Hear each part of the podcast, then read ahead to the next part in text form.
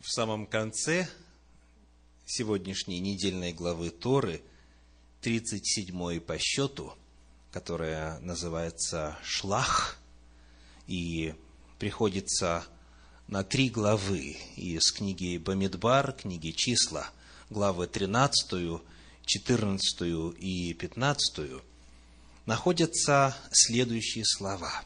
Глава 15, стихи с 37 по 41.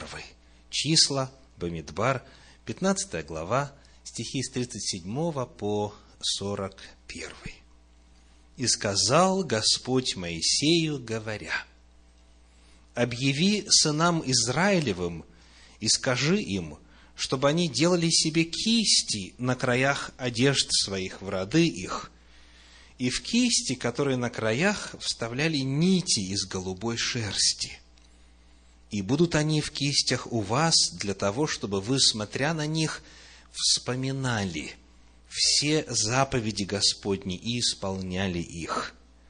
И не ходили вслед сердца вашего и очей ваших, которые влекут вас к блудодейству, чтобы вы помнили и исполняли все заповеди мои – и были святы пред Богом вашим.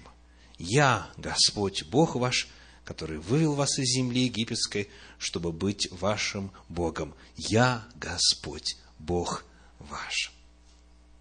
На эту тему в Торе есть еще одно упоминание, еще одно повеление. Книга Второзакония, книга Деварим, 22 глава, стих 12. Второзаконие 22.12, где сказано, «Сделай себе кисточки на четырех углах покрывала твоего, которым ты покрываешься».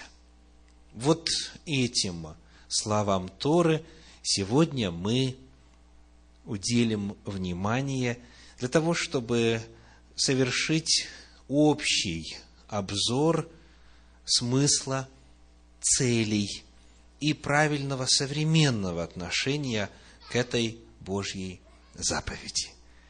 Итак, каков смысл? Для чего Всевышний сказал это делать?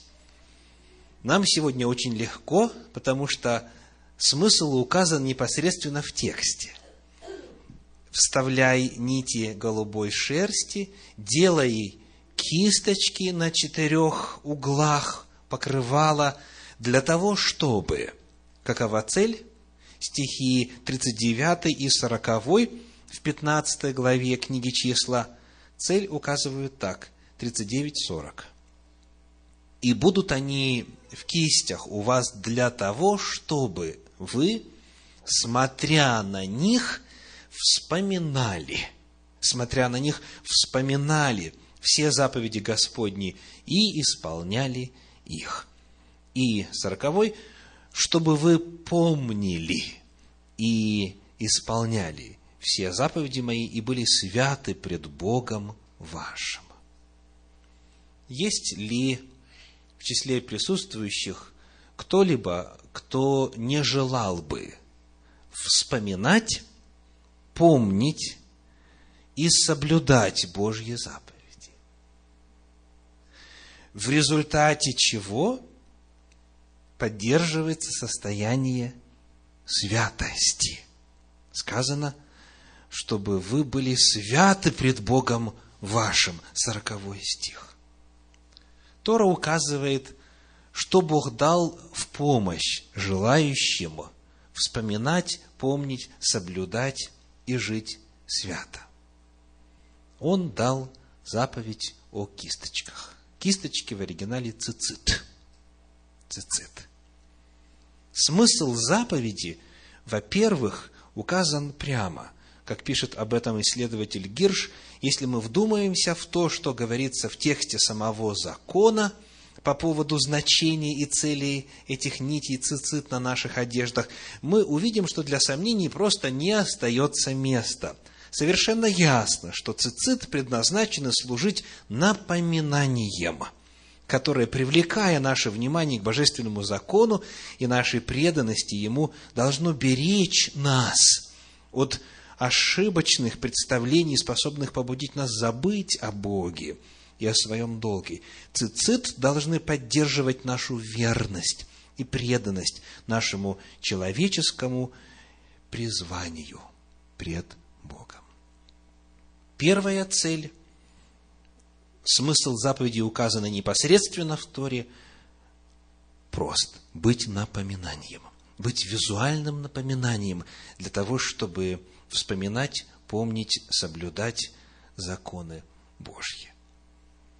Очень интересно подчеркнуть здесь, что, говоря о цели кисточек, Господь указывает и на противоположность, которая возможна в опыте человека, знающего Бога. И противоположность описана такими словами, вновь в тех же стихах, 39 и 40, вторая половина 39 стиха. «И не ходили вслед сердца вашего и очей ваших». Одна сторона, одна группа людей, которые имеют кисточки, смотрят на них, вспоминают, помнят, соблюдают заповеди, а противоположная сторона, противоположное явление и, соответственно, опыт какой? Жить потому, что сердце подскажет и к чему глаза влекут. Читаю еще раз. Вам нужно, говорит Всевышний, это, чтобы вы не ходили вслед сердца вашего и очей ваших, которые влекут вас к блудодейству. Слово «сердце» в подлиннике, древнееврейское слово «леб» или «лебаб», означает внутренний мир, мировоззрение, разум, помышления, интеллект, собственно. Сердце – это то, что внутри происходит, это внутренний мир, это мировоззрение, это мировоззренческая позиция человека – вот исходя из этого человек свои слова формулирует и поступки совершает. И, во-вторых, есть внешняя стимуляция, в первую очередь визуальная стимуляция. То, что видит, это в сознании откладывается и, соответственно, накладывая отпечаток, также формирует, формирует мировоззрение человека и, соответственно, его поведение. Итак, вот какая цель указана непосредственно в Торе – Классический иудейский комментарий Санчина об этом пишет. Глаза и сердце могут быть орудиями служения Всевышнему. Но если человек не будет постоянно прилагать усилия, чтобы поднять свой духовный уровень, они породят дурные желания и устремления. Глаза увидят, сердце пожелает недозволенное, и человек сделает то, чего не следовало бы делать, написано в Талмуде – и дальше комментарий Санчина продолжает. Взгляд на цицит и особенно на нить необычно голубого цвета должен напоминать человеку, что есть нечто, что невозможно увидеть глазами. Свет Всевышнего, о котором говорил царь Давид в псалме. Божественное присутствие не покидает сынов Израиля, и ни одно удовольствие в мире не стоит того, чтобы оно покинуло человека. Выбор – следовать тому, что сердце говорит и что глаза видят, либо смотреть на кисточки, они напоминают о законе, о Боге, и, соответственно, через глаза идет воздействие на сердце. И таким образом человек помогает себе жить по воле Божьей. Скажите, что происходит с вами, когда осуществляя движение по улице, по шоссе, вы видите автомобиль полицейского. Какая ваша реакция?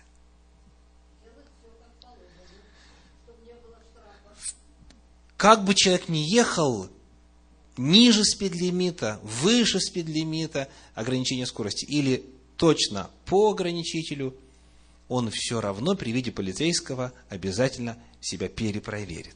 Он обязательно посмотрит на спидометр. Правильно? Когда мы видим нечто, что в данном случае является воплощением идеи закона, и законопослушания, это помогает нам мобилизоваться, самого себя проверить и, если нужно, подкорректировать. То есть сила визуального воздействия чрезвычайно велика. Недавно по национальному радио Америки, NPR, National Public Radio, я слушал программу, которая представляла собою интервью с психологом, написавшим книгу, которая посвящена, в свою очередь, вскрытию причин, почему люди обманывают, то есть хитрят, то есть понемножечку жульничают, говорят неправду, какие-то маленькие махинации допускают и так далее. И вот было много интересных опытов проведено, и в частности, удалось выяснить, что когда перед тем, как будет проводиться опыт, где у человека есть идеальная возможность немножечко прилгнуть, немножечко что-то стащить, немножечко что-то неправильно сказать, не точно. Если перед этим вслух приходят священники и совершают молитву, то больше, чем вдвое снижается процент нарушений и жульничества. В той группе, где священника не было, а неважно, атеисты присутствуют – или верующие присутствуют, абсолютно неважно. Просто наличие фигуры священника, который совершил молитву, Богу, в которого присутствующие даже и не верят, помогает людям быть честнее. Или же, когда участников эксперимента просят прочитать, прочитать высвеченный на экране текст десяти заповедей – где в том числе не, не лги, там, да, не произноси ложных свидетельства, не, не укради и прочее, прочее. Даже если человек неверующий и абсолютно не признает эти десять заповедей, он в результате, после прочтения, с точно таким же результатом, приблизительно вдвое меньше, обманывает, жульничает и так далее. Почему? Мы существа телесные. И воздействие на человека путем его визуального восприятия, оно помогает тому доброму, что в человеке есть, мобилизоваться и раскрыться в качестве напоминания. Итак, в Торе озвученная цель такая. Вы будете смотреть на них и вспоминать о законах моих – и будете законы мои соблюдать. Когда мы теперь пытаемся чуть глубже этот вопрос поставить о главной цели, о смысле этой заповеди, то при исследовании Торы вскрывается еще один очень важный момент. Сказано в заповеди «нити из голубой шерсти». Нити из голубой шерсти нужно вставлять в кисточки, в цицит – и вот это слово, слово голубая, голубой, в оригинале на древнееврейском техелет довольно уникально. Дело в том, что в пяти книгах Священного Писания от Бытия до Второзакония оно используется исключительно, это слово, при описании создания и установления и служения скинии. Вот там, если вы помните, возьми нитей голубого, пурпурового, червленного цвета, и весон, и так далее. Вот эта фраза очень часто повторяется, повторяется в Торе. Так вот, вот это слово «голубого» – это в оригинале «техелет». И его по-разному переводят. Лазурного цвета, светло-зеленого цвета и так далее. Но для нас это не принципиально. Принципиально то, что в рамках Пятикнижья Моисеева это, Тора, это слово в Торе используется только вот здесь. Это единственный случай, когда оно используется не в контексте святилища. То есть, иными словами, всякий, кто дойдет до 15 главы книги «Числа», он уже знает, что означает «техилет» – это цвет святилища. Это цвет святилища. Потому перед нами еще один очень важный ответ на вопрос о цели этого голубого цвета в ниточках цицит. Напоминать о святилище. А, соответственно, о чем? О законе, который находится во святом святых, о Боге, который восседает там во святом святых, о жертвоприношении, которое есть в качестве возможности искупления, оправдания, отпущения грехов и так далее. То есть все, что несет с собой святилище, как место пребывания Бога, и все служение святилища, оно воскресает в сознании, когда человек смотрит на нить голубого цвета. По замыслу Торы эти кисти должны напоминать о святилище и все, что с этим связано. Посмотрим теперь на ответ о смысле этой заповеди в иудейской традиции и затронем некоторые интересные, дошедшие до нас истолкования. Читаю по комментарию Пинхаса Полонского, Равина. Цвет тхелет, которым должна быть покрашена одна из нитей в цицит, не просто один из оттенков синего. Талмуд описывает цвет техелет так это цвет моря, похожий на цвет неба, подобный цвету престола славы Всевышнего. Приведенная последовательность сравнений указывает нам на те ассоциации, которые должна вызывать у нас кисть с голубой нитью тхелет. Дальше пишет Пинхас Полонский. Само ивритское слово тхелет связано со словом тахлит – цель – и потому голубой цвет напоминает нам о цели соблюдения заповедей. Эта цель ассоциируется с морем, которое приносит благо, когда держится в своих границах, и несет несчастье, когда выходит из берегов.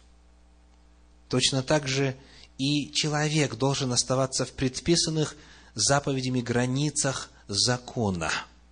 Выходя из них – он разрушает мир. Теперь о небе, согласно Талмуду, манящим человека к продвижению вверх, и о престоле божественной славы. Последний указывает нам, что соблюдение заповедей важно не как самоцель, не само по себе, но прежде всего как средство, как инструмент для приближения человека к небу и к Богу ощущая постоянно эту цель, человек не будет блуждать влекомый страстями своими. Согласно иудейской традиции, согласно объяснению Талмуда, этот цвет – это цвет моря, цвет неба и цвет, подобный престолу славы Всевышнего, со всеми сопутствующими комментариями. И еще приведу одну очень распространенную цитату, вновь из классических источников, по исследователю Милграму. Милграм пишет, еврейские поиски логического соответствия между талитом и Божьими заповедями, ибо Тора говорит, чтобы цицит напоминал о заповедях были вознаграждены интригующими открытиями. Числовое значение слова «цицит» составляет 600. То есть, мы здесь приводим комментарий, который применяет гематрию, как метод истолкования, где каждая буква имеет свой цифровой эквивалент. Итак, слово «цицит» составляет 600. То есть, согласно порядку использования букв еврейского алфавита для обозначения чисел. Цади или цаде – это 90, оно здесь используется дважды, соответственно, у нас сколько? 180. Затем юд, йота, упоминается здесь, используется тоже дважды. Сколько йота означает? Десять. Десять. То есть, сколько набралось уже? 200. То есть, 90 дважды и 10 дважды. 200. И затем еще одна буква Тав. Тав в еврейском алфавите означает 400. Так цицит, согласно гематрии, в своем цифровом измерении означает 600. Дальше Милграм пишет, каждая из кистей содержит 8 нитей и 5 узелков. Можете проверить что вместе составляет 613. Это число соответствует 613 заповедям, содержащимся в Торе. Вот такое логическое объяснение также присутствует в еврейской традиции, где есть попытка связать слово цицит и Божьи заповеди. Итак, мы рассмотрели с вами некоторые аспекты смысла – Божьего установления. Ну и теперь интересно задать вопрос, в особенности для тех, кто и знаком, и верит апостольским писаниям, от Евангелия от Матфея до книги Откровения. Интересно задать вопрос о том, каким было отношение Иешуа к этой заповеди, каким было отношение Иисуса Христа к заповеди о цицит.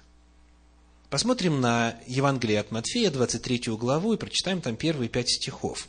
Матфея, 23 глава, первые пять стихов. Тогда Иисус начал говорить народу и ученикам своим и сказал, «На Моисеевом седалище сели книжники и фарисеи. Итак, все, что они велят вам соблюдать, соблюдайте и делайте, по делам же их не поступайте, ибо они говорят и не делают» связывают бремена тяжелые и неудобоносимые и возлагают на плечи людям, а сами не хотят и перстом двинуть их. И вот теперь пятый стих, который нам особенно интересен. «Все же дела свои делают с тем, чтобы видели их люди, расширяют хранилища свои и увеличивают воскрилия одежд своих». Если у вас синодальный перевод открыт, то внизу вы можете прочесть сносочку. Хранилище – это что? Это специальные коробочки для хранения слов из закона. Они называются филактерии, кожаные коробочки, куба. Или же, как еще, тфилин. Это то, что размещается на лоб во время молитвы. Итак, сказано, они расширяют хранилища свои. То есть, есть соответствующая мера, есть стандарт, принятый в народе Божьем. Но люди, которые хотят свою особую посвященность закону показать, они что делают? Расширяют эти филактерии. Слово филактерии используется в подлиннике в греческом. Филактерии расширяют, то есть увеличивают их размер. То есть, чтобы она, эта коробочка была увесистее и заметнее коробочек всех прочих иудеев, молящихся Господу, чтобы на показ. И второе слово здесь есть, это «воскрилия». «Воскрилия одежд своих». К сожалению, в синодальном переводе нам это не объяснено. Что это такое? «Воскрилия». Я читаю современный перевод, перевод Кузнецовой, изданный Российским библейским обществом. А если что и делают, то лишь для того, чтобы это видели люди. Потому-то они, когда молятся, надевают на лоб и на руку коробочки шире, чем у других, и кисти на одежде у них длиннее.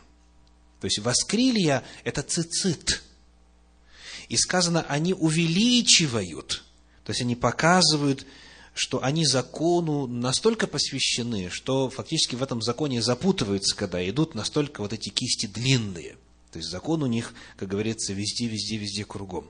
Вот как современный перевод Кулакова предлагает этот пятый стих. Что бы ни делали они, все на показ делают. Широкими делают на себе повязки со словами закона, и кисти удлиняют на краях одежд своих.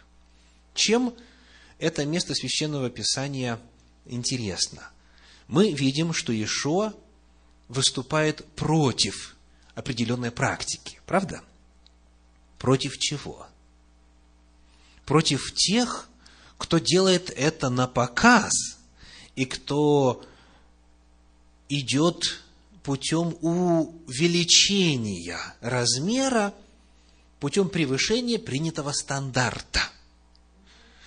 Перед нами здесь высказывание против лицемерия, против показухи, против показного благочестия. Но Иешуа не высказывается против тфилина или против цицит. Более того, когда мы смотрим на слово, которое нас сегодня интересует, а именно вот это слово «воскрилие», которое переводится правильно как «кисти», именно цицит в соответствии с законом, то перед нами греческий термин «краспедон». «Краспедон». Он очень интересен, потому что имеет в апостольских писаниях вполне конкретный, ярко выраженный смысл. Вот все места, где это слово используется. Евангелие от Матфея, 9 глава, 20 стих, 14 глава, 36 стих. Матфея 9, 20, 14, 36. Дальше, соответственно, 23 глава, 5 стих, который мы прочитали. Дальше идет Евангелие от Марка, 6 глава, 56 стих, и Луки, 8 глава, 44. Марка 6, 56 и Луки 8, 44. Вот это все пять мест. Пять раз всего используется в апостольских писаниях в оригинале слово «краспедон». Итак, давайте посмотрим, что описывают остальные места. Например, Матфея 9 глава, 20 стих. Матфея 9, 20. Это место параллельно Марку и Луке. Матфея 9 глава, открываем стих 20. 9, 20. Написано. И вот женщина, 12 лет страдавшая кровотечением, подошедшая сзади, прикоснулась к краю одежды его. Где здесь цицит? Переведено словом «край». И это повторяется у Марка и у Луки. Слово «край» – это именно цицит. Это тот же самый термин, который переведен в 23 главе Евангелия от Матфея как «воскрилия». Итак, вывод – Иешуа носил цицит. Он носил кисточки. По-другому быть и не могло, потому что, как рассказывает нам и сам Иешуа в Нагорной проповеди своей, в Евангелии от Матфея, в пятой главе, в 17 стихе, Матфея 5, 17, «Не думайте, что я пришел нарушить закон или пророков. Не нарушить пришел я, но исполнить. В подлиннике вместо слова «нарушить» глагол, который означает «разрушать». Не думайте, что я пришел разрушить, отменить, устранить закон. Нет, я пришел исполнить. Еще одно заявление на эту тему мы находим в посланиях апостольских. Послании к Галатам рассказывает в четвертой главе следующее. Четвертая глава, четвертый стих.